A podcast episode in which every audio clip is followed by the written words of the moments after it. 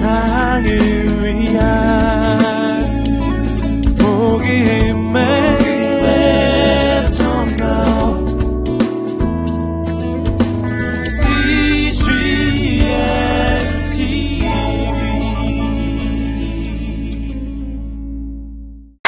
시드니 온누리교회 식으로 인사를 한번 했으면 좋겠습니다. 옆에 사람에게 자기 신앙 고백입니다. 예수 믿으면 행복합니다. 여러분, 예수 믿으면 진짜 행복합니다. 아, 여기까지 오는데 많은 사탄의 방해가 있었습니다. 설교도 하기 전에 이상주 목사님, 목사님 설교가 길면 예배와 예배 사이에 차가 막힙니다. 안광보 목사님, 목사님 설교 짧게 해달라고 아침에 중보기도 했습니다.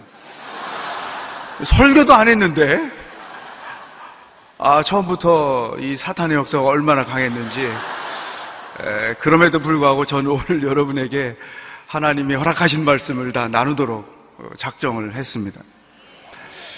어, 시드니는 이 서울과 기온이 반대입니다. 지금 한여름인데요.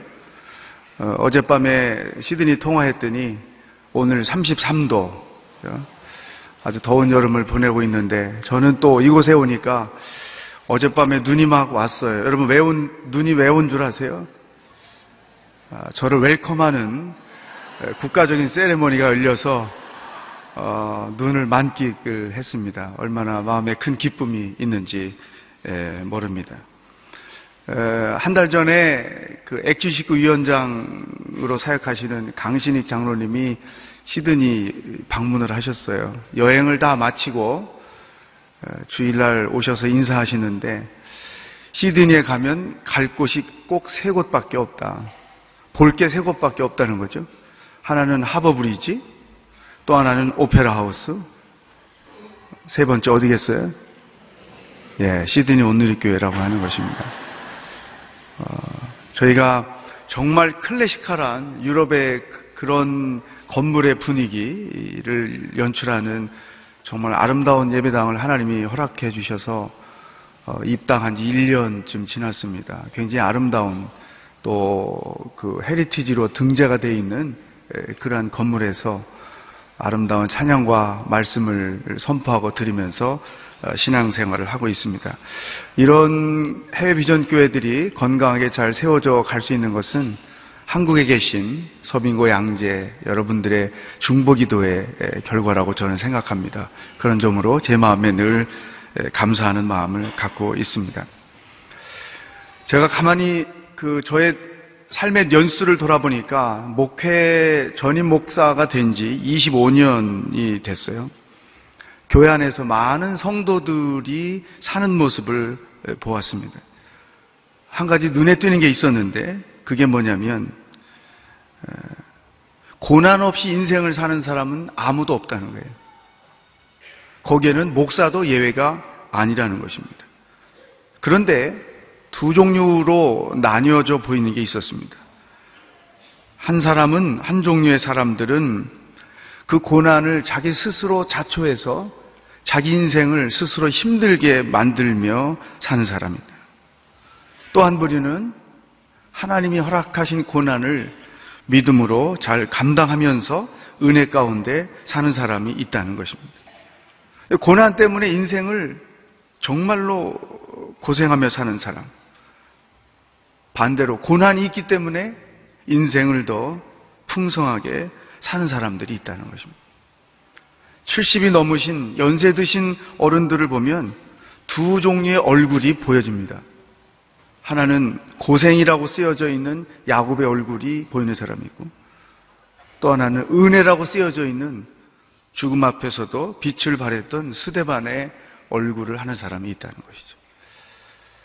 목사로서 성도들을 어떻게 살게 할까?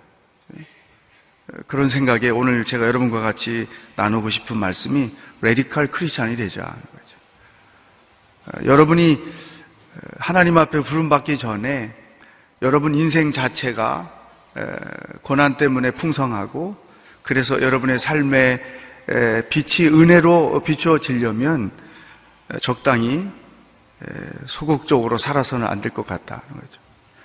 은혜는 항상 하나님 앞에서 우리들이 겸손하게 만들어요. 에, 그 대신에 소극적인 태도 혹은 수동적인 태도를 갖게 하는 성향이 있습니다. 그러나 우리에게는 은혜만 있는 게 아니죠. 믿음이 있습니다. 믿음은 언제나 하나님 앞에서 당당하게 살게 만들어주고 어, 그 믿음은 우리로 적극적으로 능동적으로 살게 만들어준다는 것이죠. 정말 은혜 빛을 발하는 인생을 살게 한다면 어떻게 해야 될 것인가? radical 성향을 갖는 하나님 앞에서의 당당함, 적극적, 그리고 능동적인 신앙생활을 하도록 해야 될 것이다. 저 혼자 그런 정리를 한 적이 있습니다. 자, 이 radical 크리스천이 되려면 어떻게 해야 될 것인가? 오늘 그 말씀을 여러분과 같이 나누겠습니다. 먼저 오늘 본문 말씀 1절을 함께 읽어보겠습니다. 시작. 복이 있는 사람은 악한 사람들의 꾀를 따라가지 않고 죄인들의 길에 서지 않으며 남을 업심여기는 사람들과 자리를 함께하지 않고 레디칼 크리스찬으로서 살려면 제일 먼저 우리가 할 일이 자신의 삶을 스스로 복되게 만들어라 하는 것입니다. 어떻게? 1절 말씀에서 제시하고 있는 것처럼 죄를 피하라. 죄인을 피하라. 죄인들이 모여 있는 그곳을 피하라 하는 것입니다. 왜냐하면 그 죄가 축복을 방해하기 때문에 그 죄가 내 인생의 복을 빼앗아 가기 때문에 그 죄가 하나님께로부터 내려오는 축복의 통로를 막아버리기 때문에 많은 크리스찬들이 신앙을 지키며 살기가 어려운 시대가 됐어요. 어, 유행, 문화, 전통, 관습 그런 것 속에 죄가 다 섞여 있거든요. 그것을 완전히 거부하고 살기가 어려운 시대를 여러분이 지금 살고 있죠. 그런 상황 속에서 죄를 지울 수밖에 없는 환경, 그리고 어쩔 수 없이 그 자리에 있음으로 인해서 죄스러움을 느낌, 그런 것들이 가져다 주는 죄책감, 양심의 가책? 이런 문제를 해소하기 위해서 어떤 특별 기도 모임, 회개하는 모임 참여해서 프레시하게 만들고 다시 또 그 상황에 들어가고 이런 반복적인 생활 패턴을 유지하는 현대 크리스찬들이 너무나 많다는 거죠. 레디칼 크리스천은 그렇게 살지 않는다는 거죠. 그런 그런 일의 반복을 뛰어넘어서서 아예 죄 죄인 죄인들의 모임을 벗어나 버린다는 것이죠. 근데 제가 이 말씀을 가만히 생각하면서 한 가지 비극적인 생각이 떠올랐어요. 그것이 뭐냐면 옛날에는 교회 밖의 사람들, 교회 밖의 세상, 그들이 우리가 피할 대상들이요, 피할 곳이라고 여겨졌는데, 지금은 교회 안에서도 피해야 할 사람이 있다는 거예요. 교회 안에서도 피해야 할 모임이 있다는 거죠. 이게 얼마나 아픈 생각인지 모릅니다. 사랑하는 여러분, 죄를 벗어나지 않고는 결코 내 인생을 복되게 만들 수 없다. 죄인들의 모임을 벗어나지 않고는 결코 내 인생을 복되게 만들 수 없다. 혹이나 내가 이렇게 살지만 하나님은 좋은 아버지이시기 때문에 내 필요를 채우시고 나를 축복하시겠지. 하나님으로부터 요행을 기대하지 말라. 예. 자신의 인생을 복되게 하려면 피할 것을 분명하게 피해야 한다. 그러면 그 축복은 내가 구하지 않아도 하나님께로부터 오게 돼 있다는 것입니다.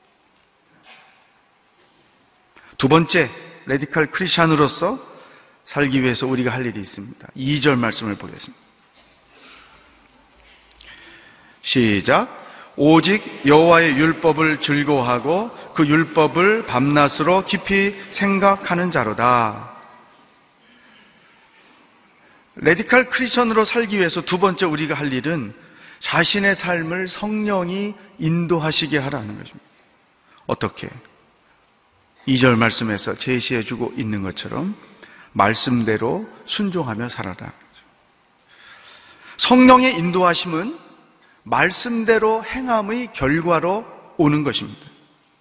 특별히 인생 여정 가운데 위기, 고난, 유혹, 시험, 스스로 감당하기 어려운 그런 상황에 처해 있을 때 그 상황들을 말씀대로 행하면 자연스럽게 그 결과로 성령의 인도하심이 온다는 것입니다. 결국은 2절 말씀에서 제시하고 있는 것처럼 묵상하고 적용하는 삶이 성령의 인도하심을 받는 것이다.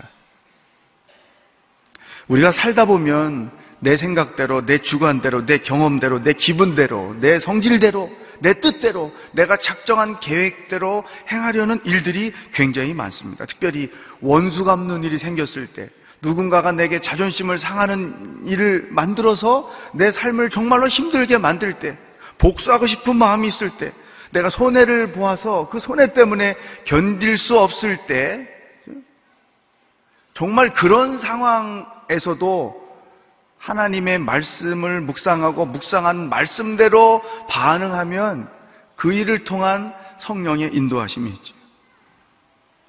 그렇지 않고 자기 기분대로 성질대로 뜻대로 하면 그곳엔 성령의 인도하심을 막아버리는 거죠.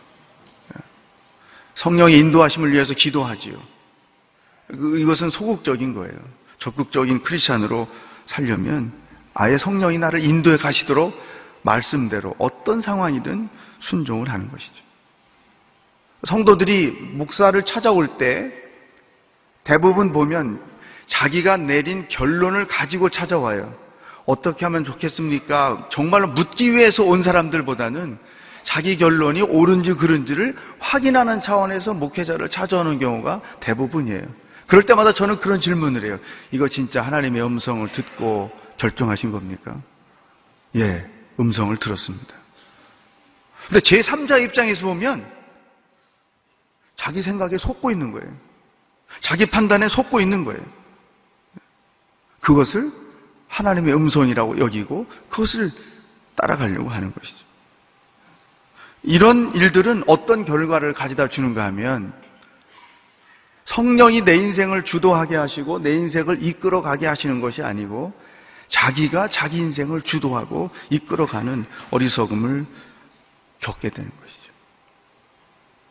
저도 목회하면서 이 선택과 결정을 할 때가 굉장히 많죠. 우리 인생 자체가 선택과 결정의 연속 속에서 사는 것이죠. 그럴 때마다 이것이 과연 하나님의 뜻인가? 아니면 내가 소원하는 것인가? 내 계획인가? 하나님의 계획인가? 그거 사이에 갈등할 때가, 몸부림칠 때가 굉장히 많죠. 그런데 많은 경우 내 뜻을 하나님의 뜻으로 착각하고 실패를 합니다. 그런 뒤에 돌아봐 알게 되죠. 아, 이것이 내가 나한테 속은 결과였구나. 사람은 본질적으로 그 내면에 잠재해 있는 그 죄성이 하나님의 말씀보다 자기 논리, 자기 지식, 자기 경험을 더 의지하도록 만들어요. 그, 그거는 어떻게 보면 인간으로서 자연스러운 현상이에요. 그럴 때에 그런 자기 것들을 내려놓고 하나님의 말씀을 내 생각보다 더 신뢰해서 그 말씀을 쫓아간다는 것. 이것이 바로 성령이 인도하시는 방법이다. 여러분 기억하십시오. 성령님은 우리 손잡고 가야 할 길로 끌고 가지 않으십니다. 내가 어떤 절박한 그런 상황 순간마다 말씀대로 순종할 때 그 순종을 통해서 성령이 인도하시는 발자국을 한 걸음씩 한 걸음씩 이끌어 가신다는 거죠. 20대, 30대, 40대, 50대 이런 나이 때 그걸 모를 거예요. 60이 되고 70이 되고 80이 돼서 인생을 돌아보면 내가 주도한 인생이 있고 성령님이 이끄셔서 그 이끌림 따라 온 인생이 있어요.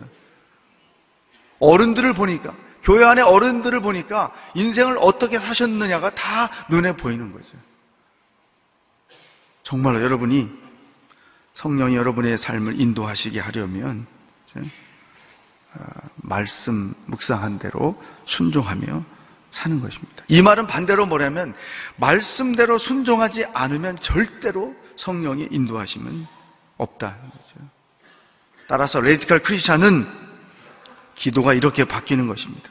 내가 원하는 대로 해 주실 것을 믿고 기도하는 것이 아니고 하나님께서 말씀하시는 대로 순종하겠습니다. 믿음으로 기도합니다. 부모들이 자녀들을 양육할 때 제일 실수하는 게 뭐예요? 하나님이 원하시는 아이들로 인생을 살게 하는 것이냐? 내가 내 경험에 근거해서 내가 설계해 놓은 그 인생의 틀 속에 가게 하는 것이냐? 이것 때문에 갈등 많이 하죠. 대부분 부모와 자녀 사이의 갈등이 여기에서 시작이 되죠. 레디칼 크리스찬은 내가 원하는 것을 이루어 달라고 기도하기보다 하나님이 원하시는 게 내 인생 가운데 이루어지기를 원합니다. 기도가 바뀌는 거예요.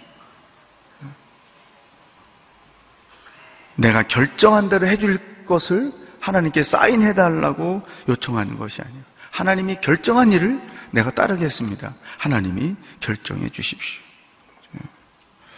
사랑하는 여러분, 말씀대로 순종하는 것이 성령께서 내 인생을 이끌고 가게 하시는 지혜로운 삶의 방법이다. 세 번째, 레디칼 크리스찬으로 사는 법 3절을 보겠습니다. 시작. 그는 시냇가에 심은 나무가 계절에 따라 열매를 맺고 그 잎이 시들지 않는 것처럼 하는 일마다 모두 잘 되리라. 아멘. 자, 이 레디칼 크리스찬으로 살기 위해서 세 번째 우리가 할 일은 자신의 삶을 고난으로 훈련시켜라 하는 거예요. 어떻게? 형통함을 이해해야 한다. 모든 일이 잘 되는 것이 어떻게 가능한지를 이해해야 돼요. 사실 이, 이 시편 1편은 어, 시편 23편과 함께 모든 크리스찬들이 좋아하는 그러한 말씀이죠. 그러나 그동안에 우리는 겉모습만 보고 좋아한 경향이 있어요. 3절 이면에 가보면 보이지 않는 시절을 쫓아 나무를 나무가 열매를 맺기 위하여 땅 속에서 행하는 보이지 않는 일들이 굉장히 크다는 것이죠. 따라서 자신의 삶을 고난으로 훈련시키기 위해서는 잘됨, 형통함을 이해하는 게 필요하다.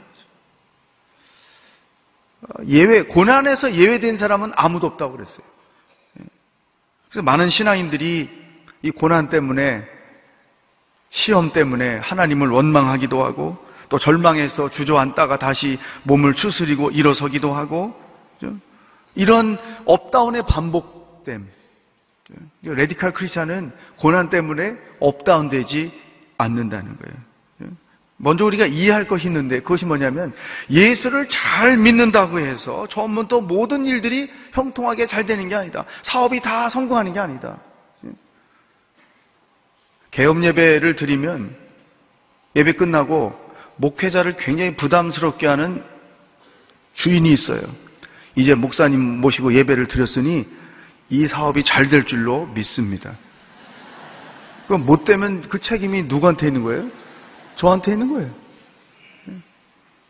아무리 예배를 잘 드리고 교회를 잘 섬기고 하나님께 드릴 것들을 다 드려도 그 인생이 결코 형통하게 계속 전개되는 게 아니라는 거예요. 여러분이 혹시나 그런 기대감을 갖고 있는 분이 있다면 이거는 기복신앙이에요. 예수 잘 믿어도 자녀가 죽을 수 있어요. 예수 잘 믿어도 삶이 망할 수, 있, 사업이 망할 수 있어요. 예수 잘 믿어도 질병 당할 수 있어요. 예수 잘 믿어도 교통사고 당할 수 있어요. 하나님의 관심은 우리 인생이 처음부터 끝까지 형통하게 평안하게 사는 것에 있지 않습니다. 하나님의 궁극적인 관심은 어떻게 우리가 성숙한 크리스찬이 돼서 하나님의 뜻을 이해하고 그 뜻 가운데 순종하며 사느냐. 여기에 있다는 거예요. 형통함을 형통함 이면에 있는 분명하게 이해를 해야 한다는 것이죠. 따라서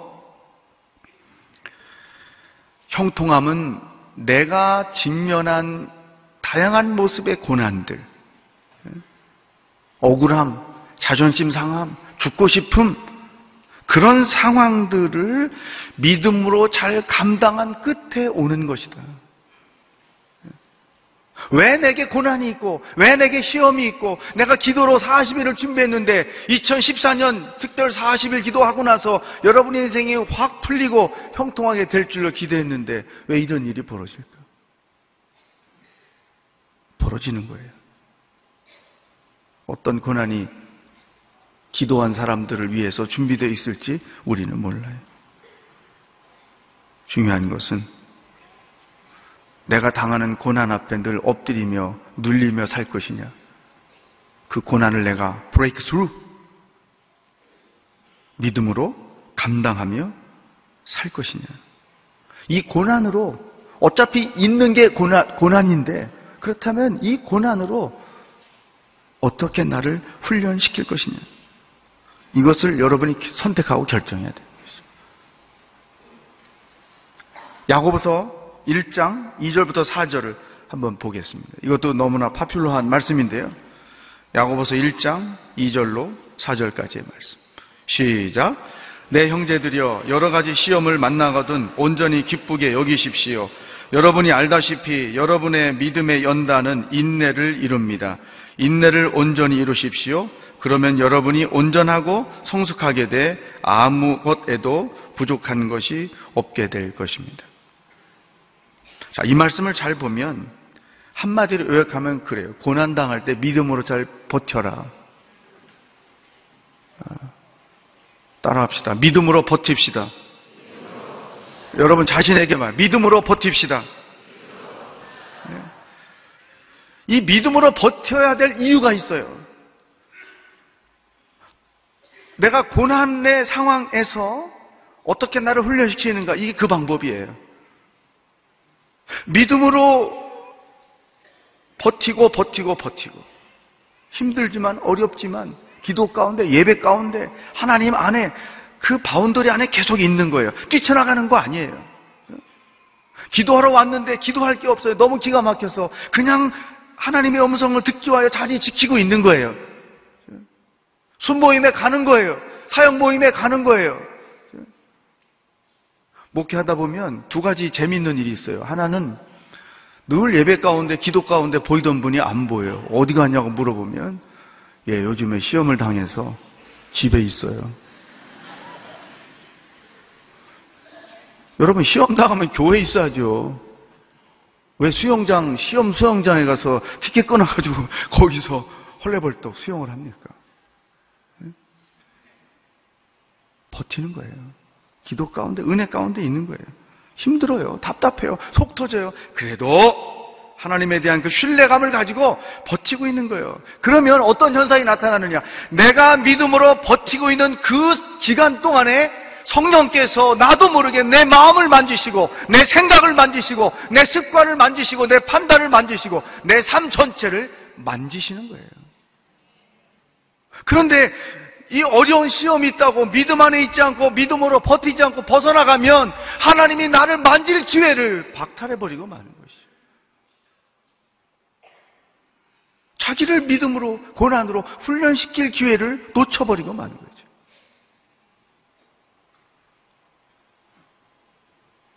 형통함은 이러한 믿음으로 견디는 그 상황 속에서 하나님이 나를 만지신 결과로 우리에게 오는 것이다. 야고보서 1장 2절로 4절이 그것을 말씀하고 있는 것입니다.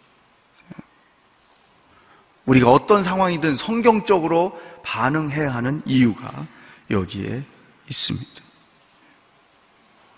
이것이 레디칼 크리스천이 사는 방법이에요. 저도 50대 중반을 이제 살게 됐고요. 평생 교회 안에서 살았고 또 믿음 생활 같이 하는 성도들을 숱하게 많이 보면서 이 두 가지 삶의 패턴이 눈에 보여지기 시작하는 거죠. 여러분, 이 믿음으로 잘 그 하나님의 만져주심을 경험하며 살면 그 고난 때문에 그 사람의 믿음의 세계가 넓어져요. 하나님의 세계를 깊이 있게 넓게 경험하게 돼요. 그러니까 그 삶 자체가 형통할 수밖에 없는 것이죠. 그 믿음으로 감당하지. 자기를 믿음, 고난을 믿음으로 훈련시키지 않으면 삶도 고생이고 동시에 그 사람의 삶의 세계도 아주 좁을 수밖에 없는 거죠. 형통할래 형통할 수가 없는 거예요. 따라서 고난이 축복으로 끝나느냐, 고난이 고생으로 끝나느냐, 어떤 인생이 될 것이냐는 여러분들이 선택하고 결정해야 한다는 것이죠. 이 레디칼 크리스찬으로서 우리의 가장 멋진 샘플로 제시된 인물이 바로 요셉입니다. 잘 보세요. 요셉의 스토리가 창세기 37장부터 50장까지 나와 있는데, 자, 레디칼 크리스찬 첫 번째, 죄를 피한다. 요셉은 보디발 집에서 그 주인 아주머니의 그 엄청난 거부하기 힘든 유혹. 마지막 그가 취한 행동이 뭐예요? 옷가지가 벗겨졌어도 그 자리를 피한 것이죠. 그 사람을 피한 거예요. 두 번째, 말씀대로 행했어요. 복수할 사람이 많았어요. 요셉보다 복수할 사람이 많은 사람 이 땅에 없을 거예요. 형들부터 시작해서 자기를 그렇게 만든 주인 아주머니 감옥에서 꿈 해석해 줬더니 까맣게 자기를 잊어버리고 있는 그 또 한 사람의 죄수 그럴 수 있잖아요. 총리가 딱 된 뒤에 암흑의 술 맡은 관원 위치로 얘기할 수 있잖아요. 너가 그때 분명히 약속했지. 나를 기억해 달라고. 잊어버린 세월이 몇이고. 얘기할 수 있잖아요. 형님들 왔지요. 두려워 떨었지요. 요셉이 얼마든지 처음에 식량 사러 왔을 때 그 마음에 복수심을 가지고 딱 트릭을 쓰면서 나를 똑바로 보시오. 17년 전 기억나는 거 없습니까? 구덩이 기억 안 납니까? 뭐 이러면서 쪼여서 막 영화에 나오는 것처럼 할 수 있잖아요. 복수를 안 했어요. 오히려 사랑했어요. 원수를 사랑하는 일이 제가 인생 살아보니까 제일 힘들더라고요. 목사한테 원수는 누굴까요? 사랑하기가 힘들어요. 근데 사랑해야 돼요. 예. 세 번째, 고난으로 자기 인생을 훈련시켰어요. 그는 자기가 그렇게 일련의 시리즈처럼 겪었던 고난들을 하나님의 뜻으로 이해했어요. 형들이 보낸 것이 아니고 하나님이 나를 먼저 보낸 것입니다. 잘 보세요. 죄를 멀리했습니다. 말씀대로 행했습니다. 그리고 그 직면하는 고난들로 자기를 훈련시켰어요. 그 결과 그의 인생이 형통함에 이르게 되었다는 것이죠. 어떻게 해요? 형들에 의해서 죽임을 당할 때, 죽임 당할 위기 때 이집트로 팔렸지요. 그 죽음의 위기에서 벗어난 거예요. 보디발 집으로 갔지요. 거기에서 죄수로 갔지만 노예로 갔지만 캡틴이 됐어요. 억울하게 감옥으로 갔어요. 거기서 또 캡틴이 됐어요. 그의 인생이 고난이 없는 게 아니었어요. 고난이 많았어요. 우리는 흉내낼 수 없는 그런 고난을 당한 사람이에요. 근데 그의 삶을 고난의 인생이라고 말하지 않고 복 있는 삶이라고 말해요. 고난 때문에 인생이 고생스럽다고 말하지 않고 복이 있다고 말한다는 거예요. 결국은 바로왕 앞에까지 나가서 쓰임을 받게 되는 것이죠. 그의 인생을 보면 하나님의 성령이 인도하신 거예요. 그의 인생이 복될 수 있는 것은 성령이 그의 인생을 주도하셨기 때문에 될 수 있었다는 것이죠. 사랑하는 여러분, 10년 전에도 20년 전에도 살기 힘들다 소리 계속 듣는 거예요. 경기 안 좋다 소리 계속 듣는 거예요. 천국 가야 그런 소리 안 들을 거예요. 제가 볼 때. 세계 어디를 가도 그 얘기는 계속 들어요. 요셉의 인생을 보십시오. 저를 따라하겠어요. 고난 때문에 내 인생은 형통합니다. 고난 때문에 내 인생은 복이 있습니다. 아멘. 한 가지 놀라운 사실은 내 인생이 복되니까 그 복이 나에게만 머물러 있지 않는다는 거예요. 요셉의 인생이 복되니까 그 복이 형제들에게 흘러갔어요. 그의 축복이 이집트의 모든 백성들에게 흘러갔어요. 모두가 어렵다는 이 시대에 여러분의 삶이 여러분에 의해서 복되게 만들어지면 그 복이 주변의 모든 사람들에게 흘러갈 줄로 분명히 믿습니다.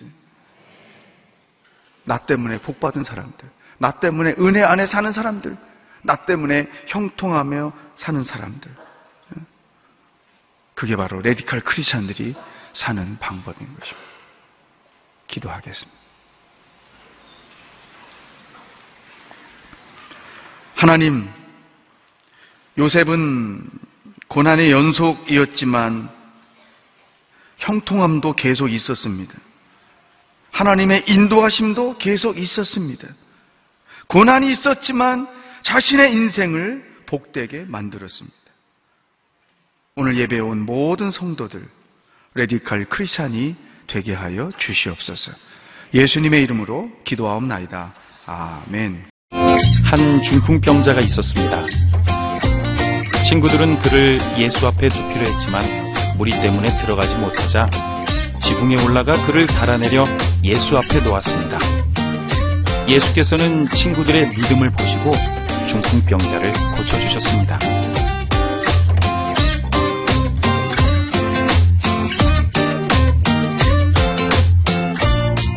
믿음의 친구가 필요한 사람들이 있습니다. 영혼의 아픔을 치료하고 영적인 갈급함을 채워주는 믿음의 친구. CGN TV와 함께 믿음의 친구가 되어주세요.